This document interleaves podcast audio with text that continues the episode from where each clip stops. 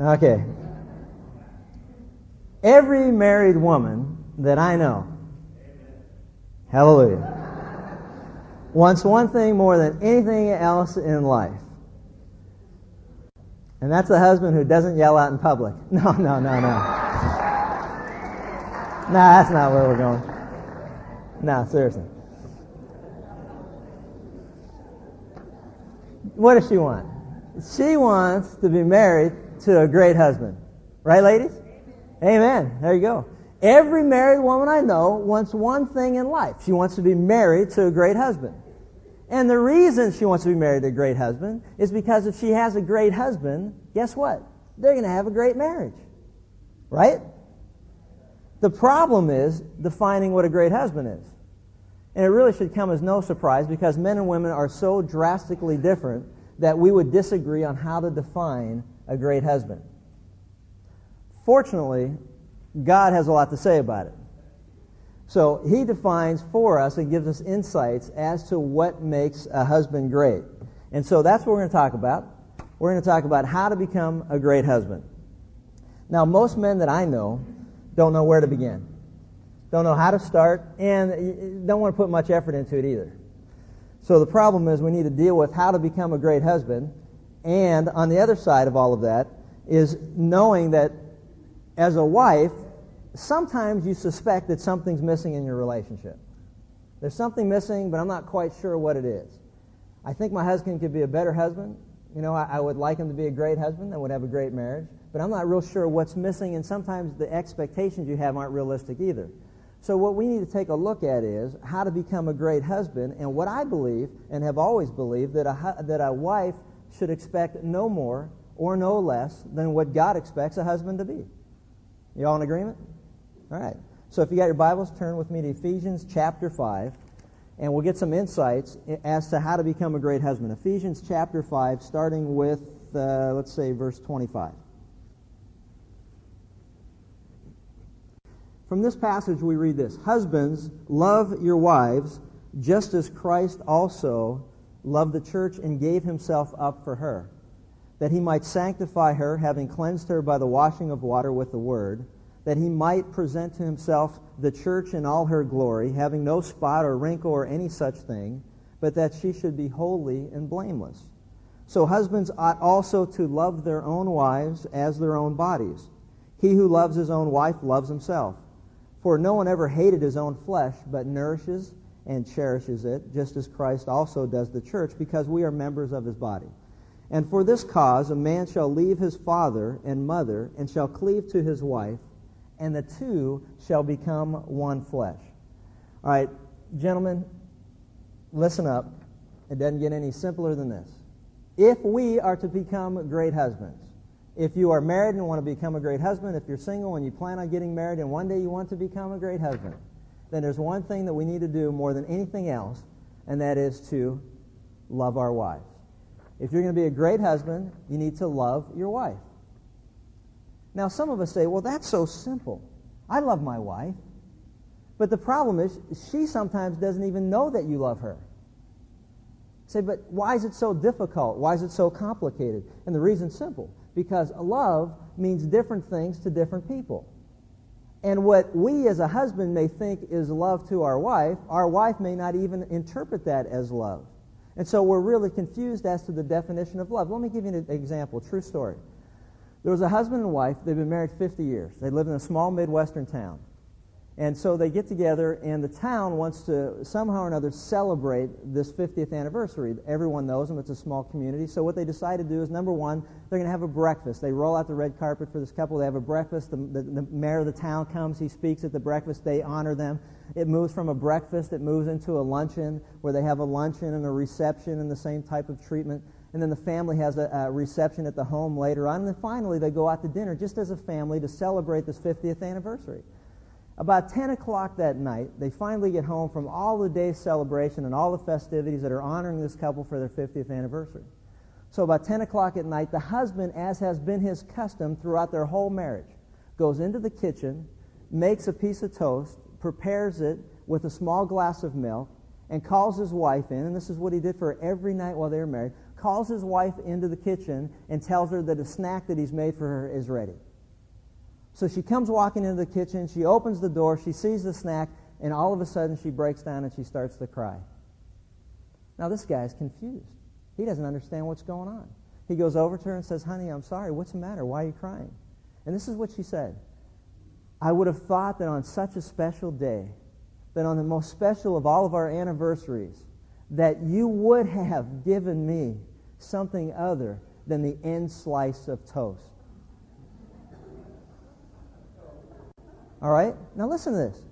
And he can't believe what's going on. And you know what he says to her? He looks and says, But, but honey, the end slice of toast is my favorite piece of bread. Are you ready for that?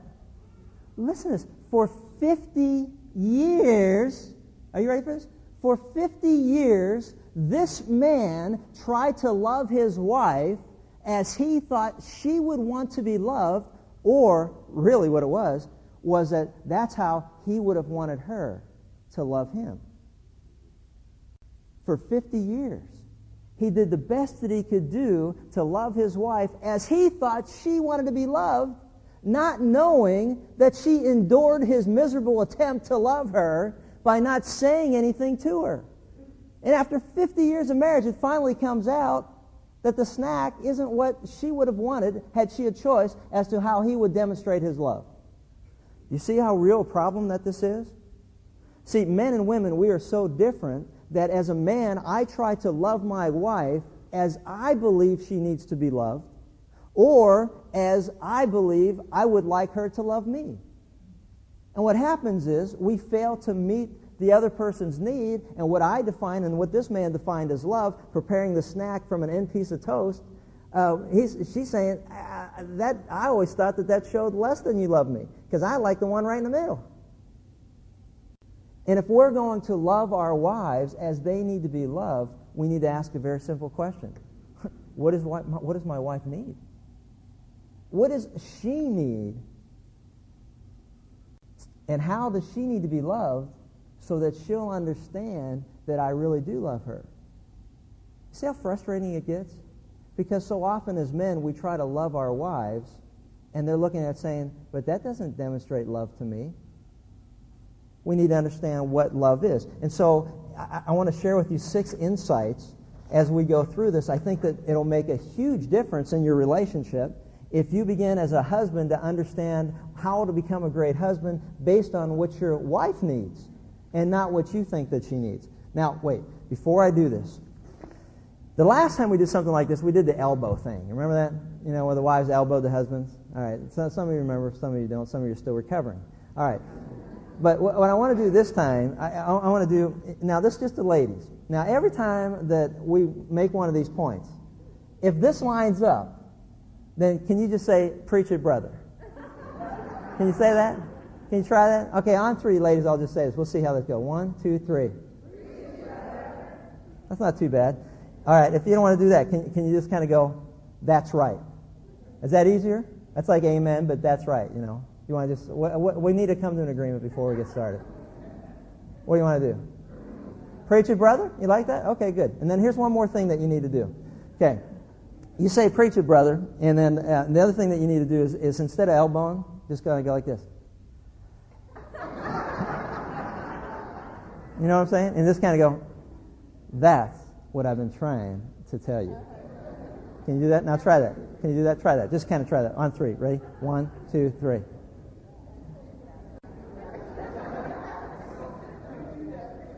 Do I do that pretty good?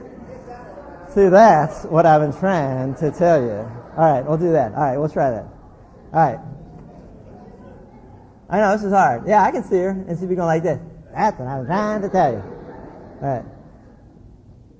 Now I know some of you aren't ready to participate in anything, but you know this is a this is part of application time.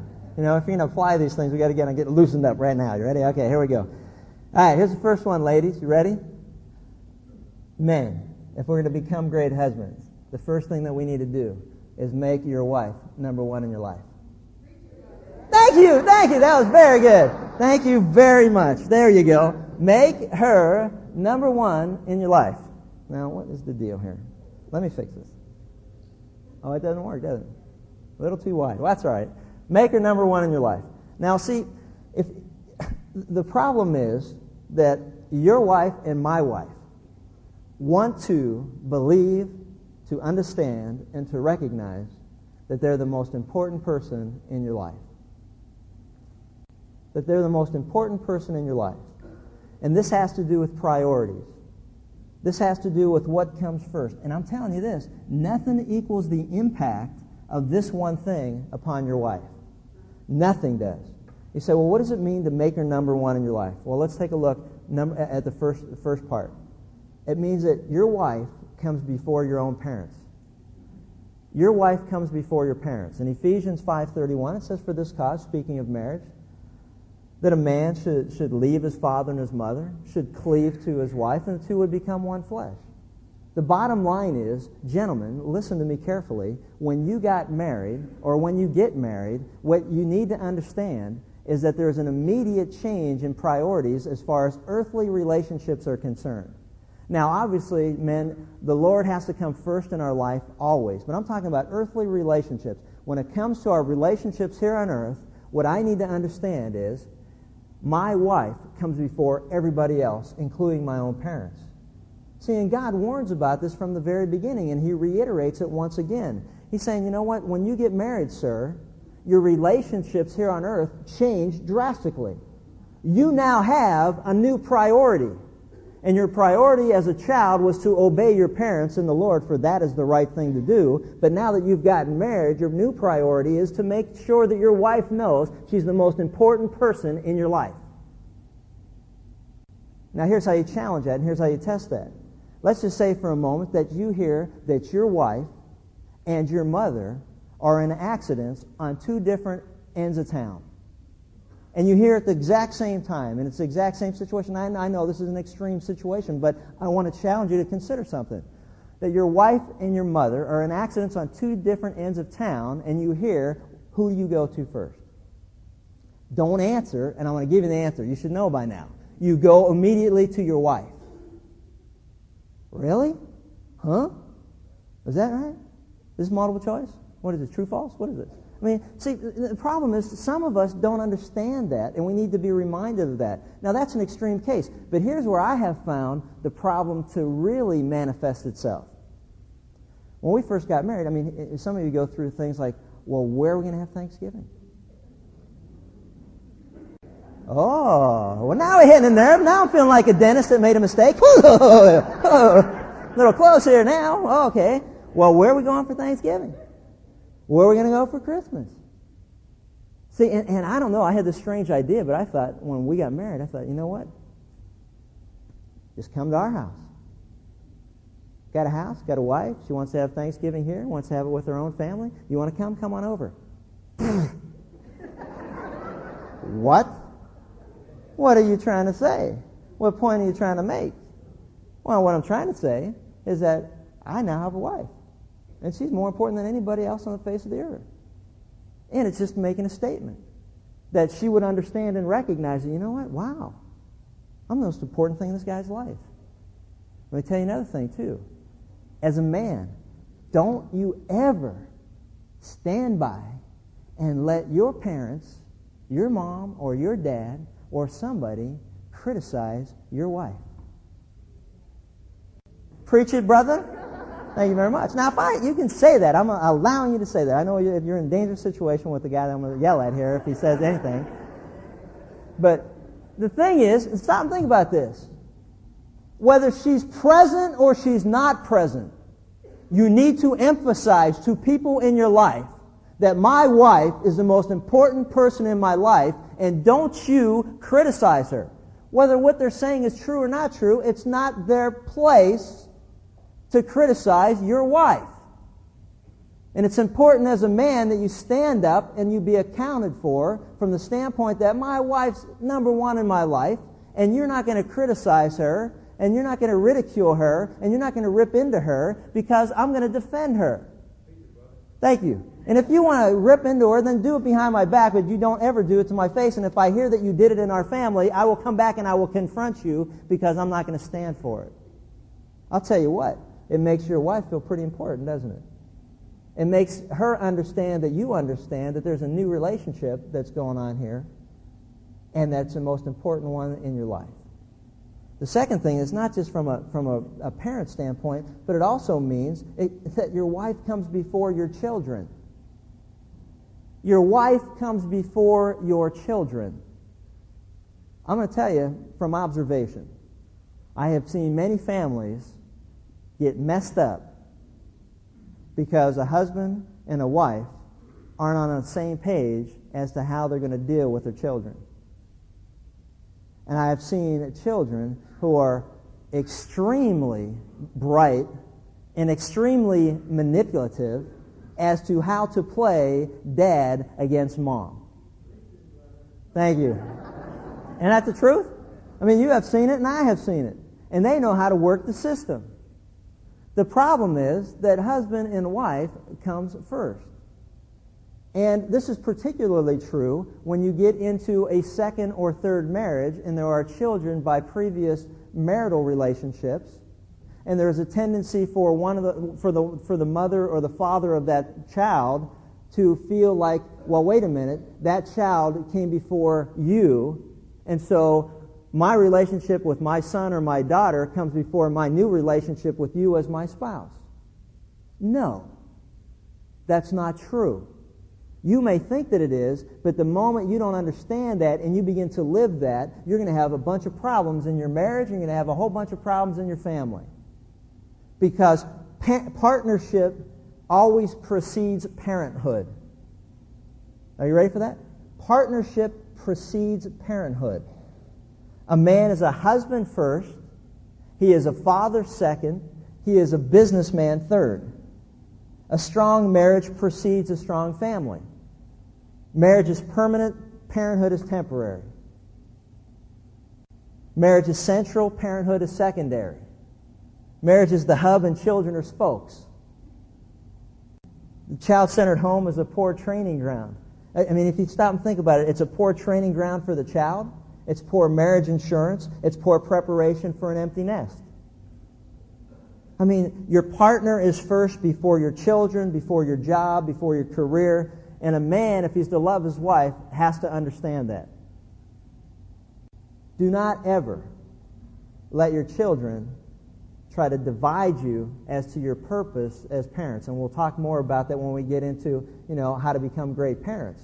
But the reality of all of this at this particular point is this. You know what? Who comes first in your relationship? If you're going to be a great husband, let me ask you a question. Who comes first?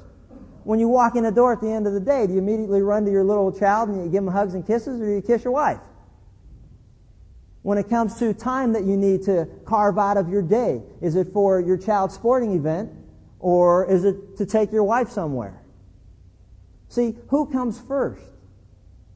And many of us fall into the trap that, well, our children are only this age at a certain time, and you know we need to spend as much time, and all that's true and all that's good. But let me understand, let me help you understand something. Your wife should never feel jealous of the time that you spend with your children. She wants you to spend time, sir, with your children, but she also understands that she has a need to be loved by you spending time with her. Thank you. So that's the bottom line. You see what I'm trying to say? Is that a wife needs to feel she's the most important person in your life. Before your parents, before your children, and also, I mean, this is a no-brainer, but I'm, since I'm dealing with men, you know what I mean? Sometimes you just gotta like, oh yeah, praise your brother. Yeah, now you're jumping on board. Uh, but no, but I'm just, it has to be, you know, it just has to be direct and it has to be blunt. But the bottom line is, and it means that she comes before any other woman in your life. All right? I mean, it, it, we'll deal with this more when we get into how to affair-proof your marriage, but the reality of it is, is your wife needs to recognize that she's the most important person in your life. She comes before your parents, she comes before the children, and she comes before any other woman. Before your secretary, before your friend, before whatever. I mean, she needs to understand that she comes first. And we need to recognize that because, I mean, that's a dangerous thing. I mean, if you think, stop and think about it, I mean, almost every relationship that breaks down breaks down because there's somebody else involved. Your what? Your mother-in-law with the money. You think these things through before you yell them out, because I mean, if they're good, I like them too. I share them with you. But when they're like, what's that? I just, now I'm all confused. Where are we going with this? All right, here we go. All right, all right, all right. Oh, oh, in, in this final little point here about before other women, man, let me just give you a little word of advice. Don't ever compare your wife to another woman. Thank you very much. Don't ever compare. I mean, have you done that? Have you been there, done that? You know, so and so's wife has dinner ready for him every night when he comes home from work. You know, isn't so and so's wife looking pretty good? Wow, look at oh, look at she was been there. Let me just say something. Remember the old uh, Lost in Space program with the robot that yelled, "Warning, Will Robinson! Danger! Danger!" That's about the territory you're heading right there, big guy. So all I can say is don't do that. Don't even begin to think about it. Don't do it at all. All right, make her number one in your life. Number two. Okay, ready? Give to her as much as you would give to yourself. All right? Give to her as much as you would give to yourself. Ephesians 5:28, we see this insight. In the same way, husbands ought to love their wives as their own bodies. For he who loves his wife loves himself. However, if one, each one of you also must love his wife as he loves himself. You follow that? Give to your wife as much as you would give to yourself. I say, but what does that mean? Well, here's how you can apply it. Do you, sir, do you need a hobby? Oh, okay. Uh, I know where this is going. No, I don't need anything. I don't need a thing. I don't need nothing. See what happens? Do you need a hobby? Well, maybe she does. Do you need a vacation? Maybe she does. Do you need uh, new clothes? Maybe she does. Praise it, brother! Oh, yeah, the Nordstrom's committee just stood up to be kind of. Oh, yeah. You know, do you need a haircut? Maybe she needs her hair done or whatever. Do you need to get your eyes examined? Maybe she needs to get an eye exam. Has nothing to do with the haircut thing, by the way. I just, uh, and you don't think she does. Maybe you need an exam. Ma'am. Um, you need to get a physical exam? Well, maybe she needs to have a checkup. You need a break from the kids? Oh, maybe she does. Preach it, brother. You need a good night's sleep? Maybe she does. See, the point is, it's real simple. And that is that you can't be selfish in a three legged race. You ever go to a picnic and they have three legged races? You know, there's two ways you can run it, which is pretty fun to see. There's the three legged race where you got one person facing forward and the other person faces backwards, and they tie the, the leg together, and the person that's facing forward has to drag the person that's going the other direction with them.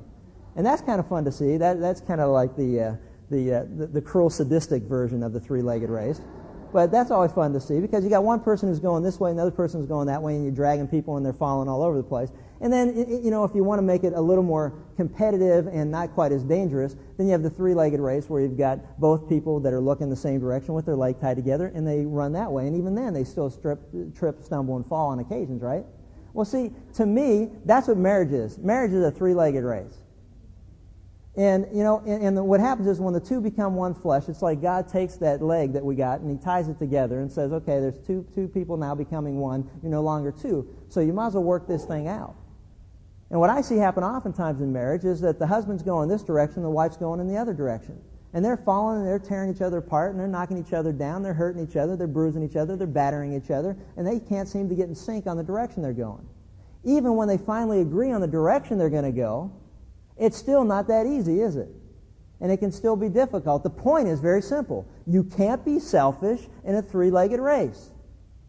And we can't have double standards as men oh, I need this, that, and the other thing. And when your wife has a, a, a need for the same thing, we say, oh, well, I don't understand why you need that. You don't need that. But see, if she's saying, if you want to love me as I need to be loved, then I'm telling you this is what I need. And you can't have a double standard where you can see it in your own life, but you can't see it in her life. If you're willing to meet your own needs, which is a natural thing to do, then you must also now be willing naturally to meet, the, to meet your wife's needs. So you need to give to her as much as you would give to yourself. And it's a simple philosophy, but it's not that easy when it comes to practical application. We need to recognize how true that is. Number three, if we're going to be a great, become great husbands, we need to understand never to resent her presence or her opinions. Don't resent her presence or her opinions. In Colossians 3:19, husbands are instructed to love their wives, love your wives, and do not be harsh with them. Love your wives and don't be harsh with them. Never resent her presence, never resent her opinions. Let me give you an illustration of this. If you still got your Bibles, turn to uh, Galatians chapter 3. Galatians chapter 3, we have some insight that I think will help understand more fully what this is all about. Galatians chapter 3, look at verse 28. The Apostle Paul is sharing with the church, to the Galatians, he's saying to them, you know what? There's an attitude that's present here. And basically, men, it's an attitude that we have, whether we admit it oftentimes or not. But that is, there are some men that I have met in my life and there is even a time, I think, in my own lifetime where I believe that this was true. That is, that men, somehow or another, think that women are somehow beneath them or inferior to them. That women are second class citizens. That somehow or another they're not the same as a man. And we need to recognize something that's very important here. And that is simply this that women, particularly, sir, your wife, is not a second-class citizen. In Galatians 3:28, the apostle Paul wrote, "Hey, you know what? There's neither Jew nor Greek, there's neither slave nor free man, there is neither male nor female, for you all are one in Christ Jesus." Do you follow that? There is no differentiation. There is no distinction with God. God is not a respecter of persons. And what he was trying to get across to these Jewish Christians at this particular time in this particular culture was that there was a mentality there that somehow men were better than women. And I often hear the case argued many times that Paul somehow or another demeans the position of women in the church. And that's not true at all. In fact, where Christianity has spread and been taught, it has always elevated the position of women in society. And the reason for it is quite simple. What he's saying here is he's going, hey, you know what? Look at this. There is neither Jew nor Greek nor slave nor free man. There's neither male nor female. All are one in Christ Jesus there was a prayer that was going around at this particular time and this particular day, and this is how it went. Blessed art thou, O Lord our God, King of the universe, who has not made me a Gentile. Blessed art thou, O Lord, O God, King of the universe, who has not made me a slave. And blessed art thou, O Lord our God, King of the universe, who has not made me a woman. You go, whoa. See, the attitude was, Oh man, you know what, God, thank you you didn't make me a Gentile, and thank you you didn't make me a slave, and thank God you didn't make me a woman. And so the attitude was, oh, see, there was something wrong with being a woman. There was something wrong with being a slave. There was something wrong with being a Gentile, and that wasn't true at all. And so as we go through this and we look at this, what he's saying is, you know what, in God's eyes, there is no distinction there is no such segregation. There is no such racist attitude. There is no such uh, prejudicial viewing of other people. What God is saying is it doesn't matter what you are. It doesn't matter whether you're a Jew or a Gentile. It doesn't matter if you're black, white, yellow, red. It doesn't matter whether you're a woman or you're a, you're a man. It doesn't matter whether you're old or you're young. All of you are welcome to come into the kingdom of God if you'd simply put your faith and trust in Christ Jesus. So there's no distinction. God's no respecters of persons. It doesn't matter whether you have money or you don't have money, whether you have freedom or whether you're in bondage. It doesn't matter to God. And so all of a sudden, the position of a woman in society is elevated by a God who sees no distinction between male and female from the standpoint of coming to Him. We need to understand, gentlemen, that what God is saying, if you're going to become a great husband, we can never get to the point where we resent her presence, your wife's presence, or her opinions. I mean, listen to some of the nonsense that has been quoted throughout history. Aristotle once said, the female is a female by virtue of a lack of certain qualities. We should regard the female in nature as afflicted with natural defectiveness. I don't know if he was married, but I'm sure that went over big around the old ranch. And let Napoleon was reported of having said this Nature intended women to be our slaves. They are our property. We are not theirs. They belong to us, just as a tree, just as a tree that bears fruit belongs to its gardener. That's probably why he was always going around like this. He had a gun here and he was watching out for all the women and he was looking at I see it. See, you know, we need to understand something. None of those statements and none of those attitudes reflect God's view of women. It doesn't reflect biblical Christianity. We need to recognize that as men. And, and we need to understand that our wives are fellow heirs. They're joint heirs of God's precious gift. We need to recognize that. But it goes more, it goes beyond just resenting her presence or her opinions. What it means is this you want to be a great husband? Ask her opinion. Welcome her opinion. Some of us think, well, but my wife doesn't understand this. So ask her anyway. See what her insights are. See what she has to say. You know, she's a perfect helper. She's a helper that's suitable, a perfect helpmate. God put her together. Oh, I'm sorry, I don't want to interrupt that. Somebody gets excited and says, "Preach it." I every now and then. I thank you. Okay, but uh, but you see what I'm saying? I mean, what she you, you got to ask her. If it's something in business, ask her. If it's something with your family or the children or whatever, ask her. Something about a relationship with friends, ask her. Something about, oh, you're being interviewed for a job, ask her what she thinks. Ask for her opinion. Welcome her opinion. I'll tell you this, gentlemen, you are a fool if you do not welcome the opinion of your wife. You are a fool.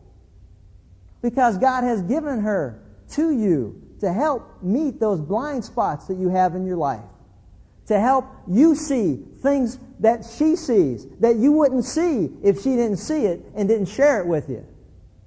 Welcome her opinion. The other thing, too, is you know what? Welcome her presence. Take her with you when you go places. If you're a man and you got a job and you have to travel on a bit on business, man, I'll tell you what, have her come with you. Oh yeah, but all it's going to cost. Well, yeah, it's going to cost if you don't in the long run. Take her with you. While you're in your business meeting, let her enjoy another city. Let her enjoy just relaxing at the hotel or sitting out by the pool. Take her with you. Make her understand that, you, that her presence with you is welcomed and you, you, don't, you don't want to go anywhere without her. And if you can do it, take her. Make her feel like you love her because that's how she needs to be loved. She needs to feel her opinions are important. She needs to feel that her presence is welcome. She needs to feel that. Am I right, ladies? All right, if you just got to nod your head, nod your head. I know it's getting it's getting tough, but that's what it's coming down to. You know, and, and not only that, but she wants to to know that you don't mind. In fact, you like having her there, so people can see her with you. You're not ashamed of her. You're not hiding her in the house. If you want to go somewhere, take her. You know, and that's one thing that I never understood about how to love my wife. And we're working on that, understanding that, recognizing that. When, I, when I'd ask to speak somewhere, I'd always think, well, you don't want to come because you already heard the same jokes 500 times. You know, and, and, and these people, you know, they haven't, and they'll still think it's funny. you know what I mean? But it's like, but no, I want to go.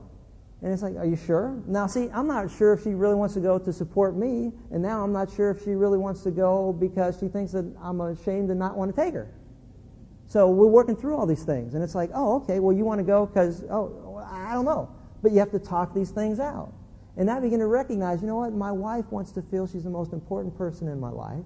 My wife wants to feel that, you know what, if she has a need that I have, that I'm willing to meet her need as well as my own. She wants to feel like her opinion is, is valuable, that her presence is welcome. And that makes for a great husband. And it makes for a great relationship. But there's also one other thing that we need to recognize, and that is if you're going to become a great husband, then you know what? Don't make her live in fear. Don't make her live in fear. And what I mean by that is, if you want to become a great husband, you'll never give your wife a reason to live in fear. 1 John 4:18 says there is no fear in love, but perfect love casts out or drives out fear because fear has to do with punishment. The one who fears is not made perfect in love. Do you follow that? Your wife needs you to love her in such a way that she has no fear in her life. That she feels that you are her protector, that you will guard her, that she's not afraid that you have an eye for another woman, afraid that you put your children first. She's not afraid that your parents' relationship with you is more special than the one that she has with you. She's not afraid that, you know what, you're not willing to meet her needs when she has a need. She's not afraid, and you know, when I stop and think about all the ways that a woman can be afraid, she's not afraid that, you know what, hey, think about it. Is this not true, ladies? I mean, sometimes women are afraid because their husband is lazy. They're afraid because he's not a, not a provider, that he won't provide for you, that he won't provide for the children. They're afraid because, you know, you threaten to leave if she doesn't jump through hoops or do what you say when it needs to be done and how it needs to be done and it has to be your way. And she lives in constant fear. Am I pleasing him? Am I pleasing him? Is he going to leave me? I mean, there's other ways that we can have our wives live in fear that we don't even think about sometimes, beyond the, the, the obvious physical abuse or the emotional abuse. Our wives should never live in fear. They should never live in fear because we lie to them and, and they feel like they can't trust us the root or foundation of every relationship is trust. And I know many men who lie and manipulate their wives. And what happens is their wives live in fear. They can't trust them. They don't know what's going on in their life. They don't know what they're up to. They don't know what's happening. And, and security is one of the most important ways that we can love our wives. That you're irresponsible financially.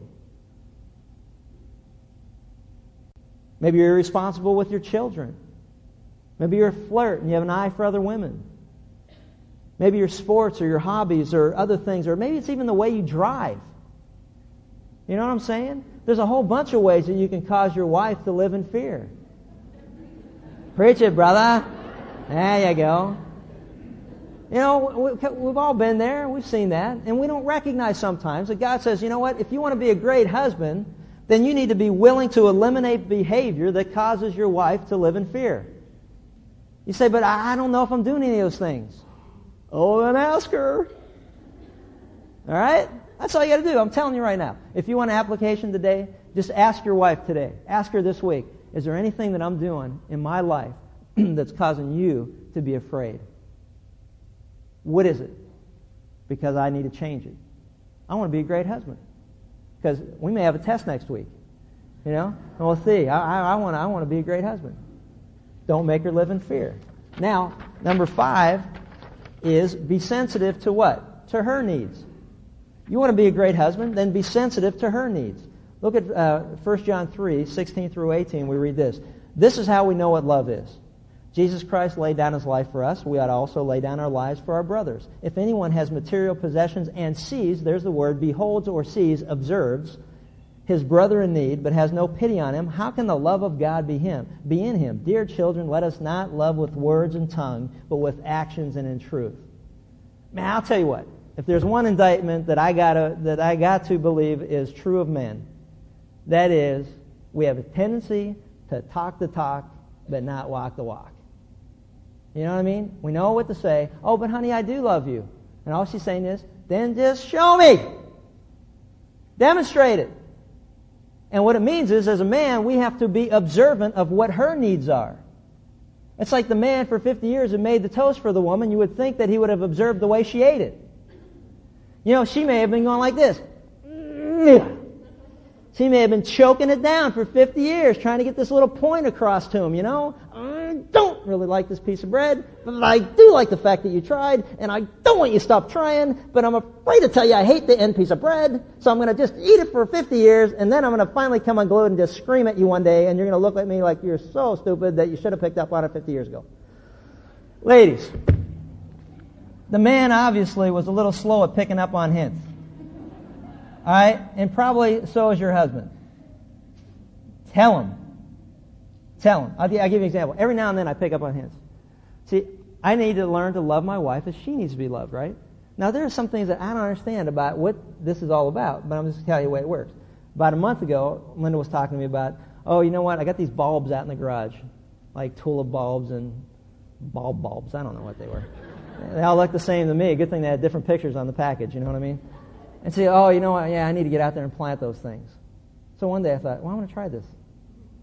So they're probably going to all grow upside down, but But so I thought, well, you know what? I'm going to go out and just plant these bulbs. Because she kind of, it was like a hint. You know what I mean? It's like a hint to see whether I was really listening that she wanted to get these bulbs planted but didn't have time to do it or whatever. And bottom line is she didn't like to get her nails dirty. So it was like, you know, it's it, one of those things. So I thought, well, I'm going to go out and I'm going to plant these bulbs. So I planted the bulbs. And it was like, she was like shocked. You planted the bulbs? Yeah, I planted the bulbs. I still to this day, I think it's been a couple of weeks, she's still like going, what's going on? But little did she know that maybe one day I could use it as an illustration but I didn't know. But so I planted them anyway. See, I don't know what that means. I see, you know what I'm saying? I don't understand that. I don't understand how planting those bulbs showed her that I love her. Don't have a clue. But she interpreted it that I did. So that's good. right? I mean, it is. It's good. And, and I don't understand that. See, let, let me just tell you something. See, you need to know how she needs to be loved. And if planting the bulbs is how she needed to be loved, then I picked up on that and planted the bulbs and she felt loved, right? Now, think about this, guys. It may mean picking your socks up and underwear off the floor. And she, pray to brother. There we go. I mean, and, and, and doing that makes her feel loved by you. Putting the toilet seat down makes her feel like you're loving her. You know, and put a load in the laundry once in a while. Now, whoa, whoa, whoa, whoa, I know. No, no, no, no, no. What, but, well, and I understand. Get a lesson first. That's all I gotta say. you know what I mean? Praise your brother. Been there, done that. Now I know how that works. But it's like, oh, there's nothing worse than trying to meet this need, this love need in your wife, and you do something and you totally screw up everything. Like all of the best clothes are all pink now, you know. It's like, well, they're all on the floor together. So it didn't work out. But I learned how to do that. You know, and it made me throw a load of laundry in. It made me t- take a load of laundry out of the washer and put it in the dryer. And uh, oh, see, this is this is how this is how my wife uh, she she she got this across to me. This little love need that she had. See, I we got an office at our house, right? And it's kind of like adjoining to the laundry room. Yeah, you go. You see where this is going? All right. So the wash, the wash is in the washer, and then she'll throw it in the dryer. Well, then she got other things to do. And then they got these annoying little bells, these little buzzers on, on a dryer. When the dryer's all done, it goes, and then you try to ignore it for five minutes, and it goes, and then it's like, but what God's saying is He's going, check, show your wife you love her, take the dryer, the clothes out of the dryer, and fold them if you have to, but show her that you love her. All right, would you do that? Okie dokie, very good. Here, catch her on. Thank you very much. I mean, just little things like that. But that's, just, I mean, you know what? May, I don't know. Vacuum the, the vacuum. Dust. Why don't, what else, ladies? I don't know. What's a little love need? Huh? Make a meal. Hey, make a meal. You know, that, that'd be interesting, wouldn't it? Make a meal and then clean up after the meal. Hey, brother, brother. Oh, alrighty. You know, I'm rolling now. All right, how about some? How about flowers? Getting out of hand, huh? Really sucking up now to the girls, huh? Hey, ladies, am I like your hero or what? No. Um, well, how about flowers? I mean, I mean, get them, get them some flowers, not plastic ones either. You know, see, because guys are always thinking practical. Well, they're going to die. Plastic ones will live a long time. But then you got to dust them for them later, and you know, if you want to show this love me. But see, and don't always think practical. Let me just tell you something from experience. Been there. Don't ever buy your wife an oven for Christmas. you know, it's like, but you know, we're so slow. And sometimes I just kind of go all year long. It's like we're going to have company over for dinner and look how small our oven is and we can't really entertain anybody because we can't even get stuff in our oven. So I'm thinking, that's a hint. right? Pick up on the hint. What do I do? Go out and get an oven. Big old box with a big old bow for Christmas. it's like, What's that? You've been hinting about it for a year. It's your oven. Yeah, I was like, I want to trade it in for behind the curtain number three. What in the world? This isn't, this isn't a Christmas thing.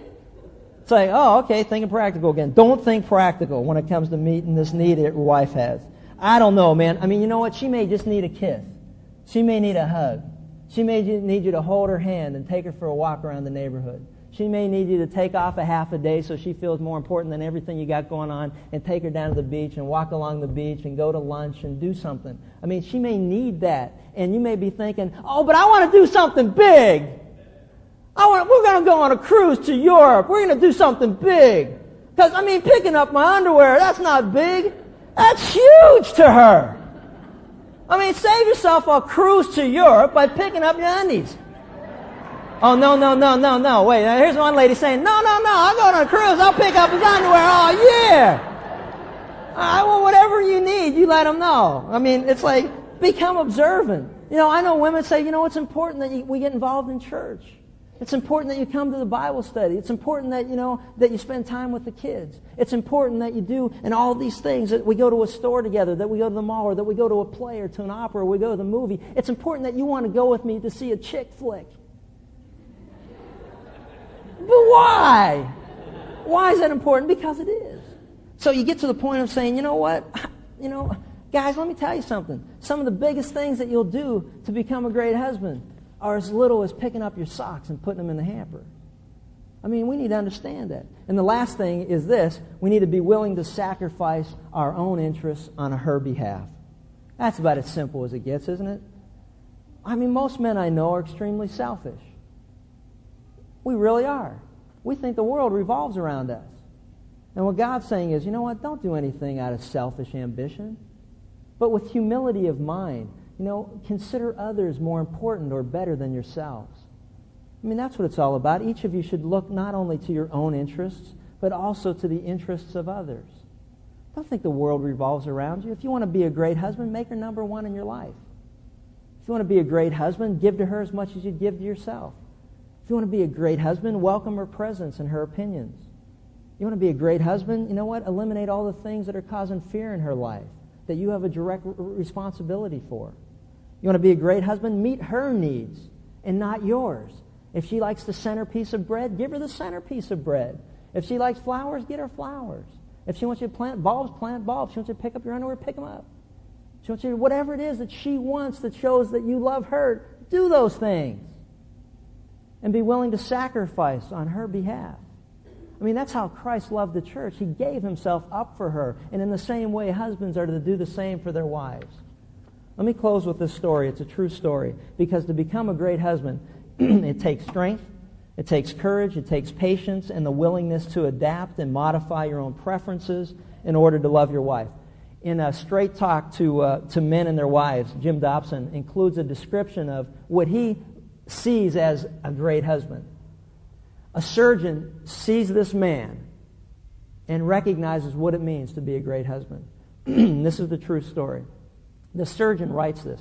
Excuse me. He says, I stand by the bed where, where a young woman lies. her face post operative, her mouth twisted in palsy, almost clownish. A tiny twig of the facial nerve, the one to the muscles of her mouth, has been severed. And she will be thus from now on. The surgeon had followed with religious fervor the curve of the flesh, and I, I promise you that.